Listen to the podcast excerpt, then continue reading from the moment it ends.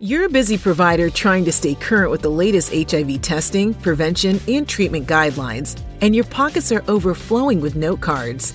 You need a convenient, trustworthy source for HIV testing, treatment, prevention, and care protocols. All healthcare professionals have a role in stopping HIV. Introducing HIV Care Tools from the AIDS Education and Training Center program. The HIV Care Tools mobile app is simple, free, and fully functional offline or online. It features quick guides for HIV prevention, screening, testing, diagnosis, and treatment. HIV Care Tools provides common clinical calculators used in HIV management and provide validated screening tools for comorbidities such as depression, substance use disorders, and PTSD. And if you need clinician to clinician consultation, HIV Care Tools provides one touch access to free clinical consultation services by a multidisciplinary team of experts. Take us with you. Download HIV Care Tools today.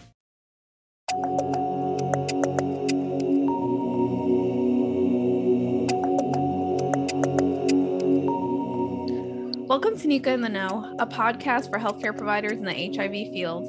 I'm Mariana Braitman. Today, we're sitting down with John Barragon to get a quick update on recent guidelines relating to people who are pregnant and living with HIV. Welcome again, John. Uh, thanks, Mariana. Glad to be here again to talk about an important topic.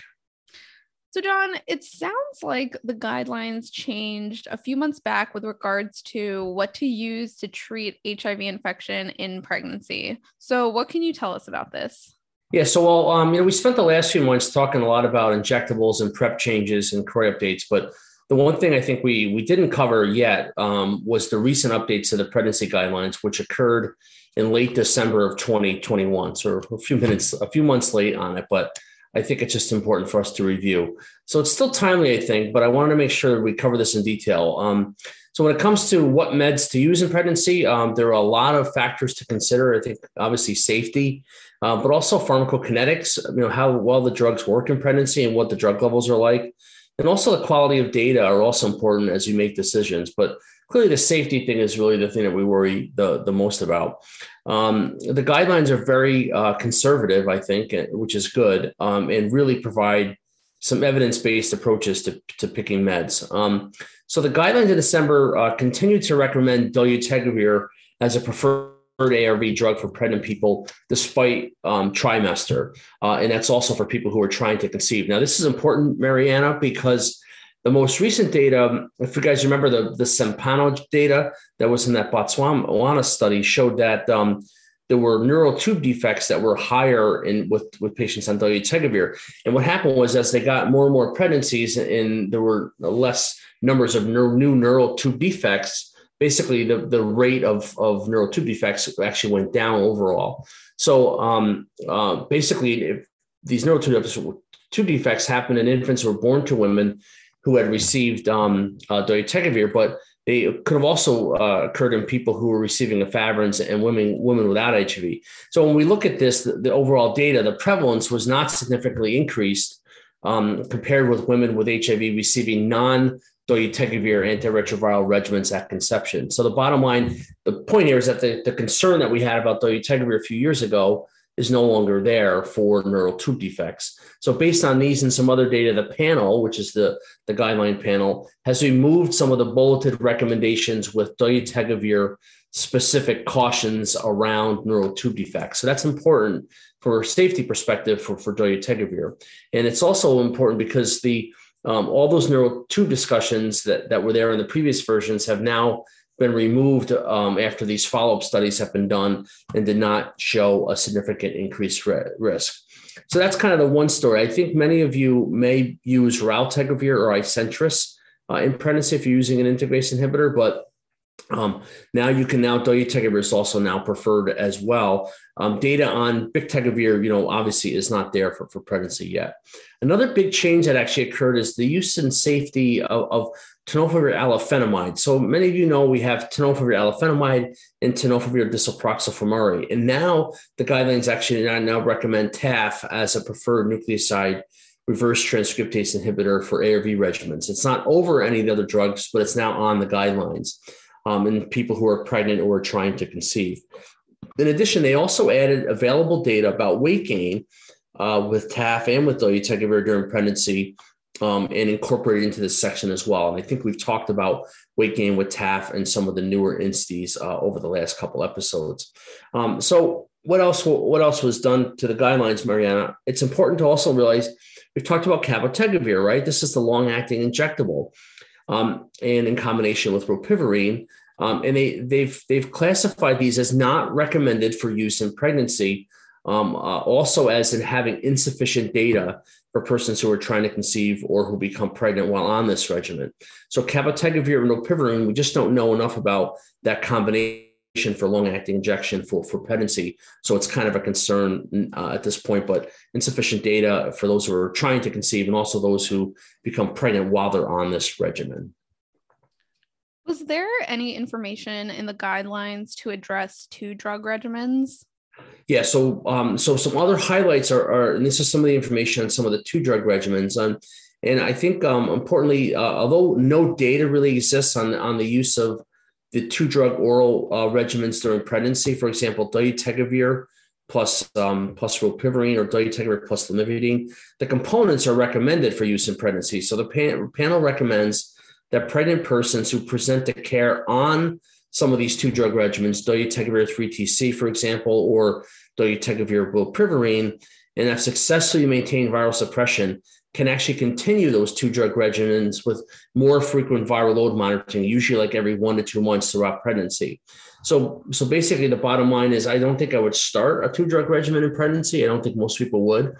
But if they come to you and they're on those regimens and, and they're on them and they're suppressed, you can potentially just continue those regimens because they're safe in pregnancy, especially the ones we're talking about, dolutegravir lamivudine and dolutegravir rilpivirine, as long as you do more frequent viral load monitoring, usually every one to two months throughout pregnancy. And the concern there is that, you know, are they going to have some viral breakthrough um, or, or, or blips or whatever you want to call it, um, or potential failure if they're on, if they're on some of these two drug regimens. So really making sure that you follow up closely with those patients, I think is really the key, really the key point. For people who have HIV who've achieved virologic suppression and become pregnant while receiving ARV drugs with insufficient data about their use in pregnancy, and this is a good example for like a drug like bictegravir or doravirine, the, the recommended recommendation now is clinicians should consider whether to continue or change the regimen because those regimens, uh, that regimen change carries a risk for, for, for viral rebound at the time of switch. So if a decision is made with the patient to continue the same uh, regimen, again, viral load should be monitored more, more frequently every one to two months. So again, it's just about really monitoring people more, more closely. Um, there's also the, uh, because some of the data about the long-term uh, or long-acting uh, uh, cabin or pivoting during pregnancy is extremely limited, the panel recommends that pregnant persons who are on that regimen be, be switched to some other preferred or alternative three drug ARV regimen for use in pregnancy. We kind of alluded to that in the previous uh, uh, section, but that's this is important for us to know as well. And so a couple more things. Um, the, the panel recommends still dolutegravir now, plus, uh, plus TDF or TAF with, uh, with either emtricitabine or 3-TCA as the preferred ARV regimen for pregnant people with acute HIV, regardless of trimester. This is talking about acute HIV. Um, and ritonavir boosted darunavir plus TDF or TAF FTC or 3TC is an alternative regimen for pregnant people with acute infection. So for acute HIV, really the, the recommendation is basically to use dolutegravir in pregnancy plus either TDF or TAF with either emtricitabine or 3TC, and boosted PIs would be an alternative an alternative regimen. And that's a little bit different in the guidelines guidelines too. Um, so one of the one of the following um, ARV regimens is recommended for people who are diagnosed with acute HIV when they are breastfeeding. You can either, either use BIC-TAF FTC, so that's Biktarvy, or you could use dolutegravir with TDF or TDF or, or TAF plus FTC or 3TC. So, for example, dolutegravir Descovy, dolutegravir Truvada, or you could use the boosted darunavir um, with either Descovy or Truvada as well as an option. So, those are kind of the big changes that that are kind of here um, uh, um, with uh, with the guidelines. So, a couple of, you know highlights, right? Dolutegravir is a big thing. The addition of TAF is a big thing. Some of those two drug regimens being cautious, and if you continue on them, uh, making sure that patients are, are, are followed very closely, and if they wind up on something that that really shouldn't be used, insufficient data, but they're going to continue them, making sure that if you do switch them, um, uh, you make sure that you, you monitor people really closely every every every one or two months as well. So kind of some monitoring changes, some drug changes, uh, and then also some data on on acute HIV. But that's kind of the story. Uh, it's really kind of quick, down, dirty, easy to easy to kind of review. If you look at the um, DHHS guidelines, there's a pregnancy section, and you can go and you can look at some of the some of the data there from DHHS, which kind of backs up what we're covering today. John, thanks so much for joining us and telling us about this new information on guidelines for pregnant individuals living with HIV. We really hope you learned something new today. To learn more about NECA AETC's work and our role in ending the HIV epidemic, visit us at www.necaatc.org. That's www.necaatc.org. If you have questions or comments about anything we covered today, or if you have suggestions for topics you'd like to hear us talk about, don't hesitate to email us at podcast at necaatc.org. That's P O D C A S T at necaatc.org. Stay safe, and we'll see you on Thursday for our next episode of NECA in the Know.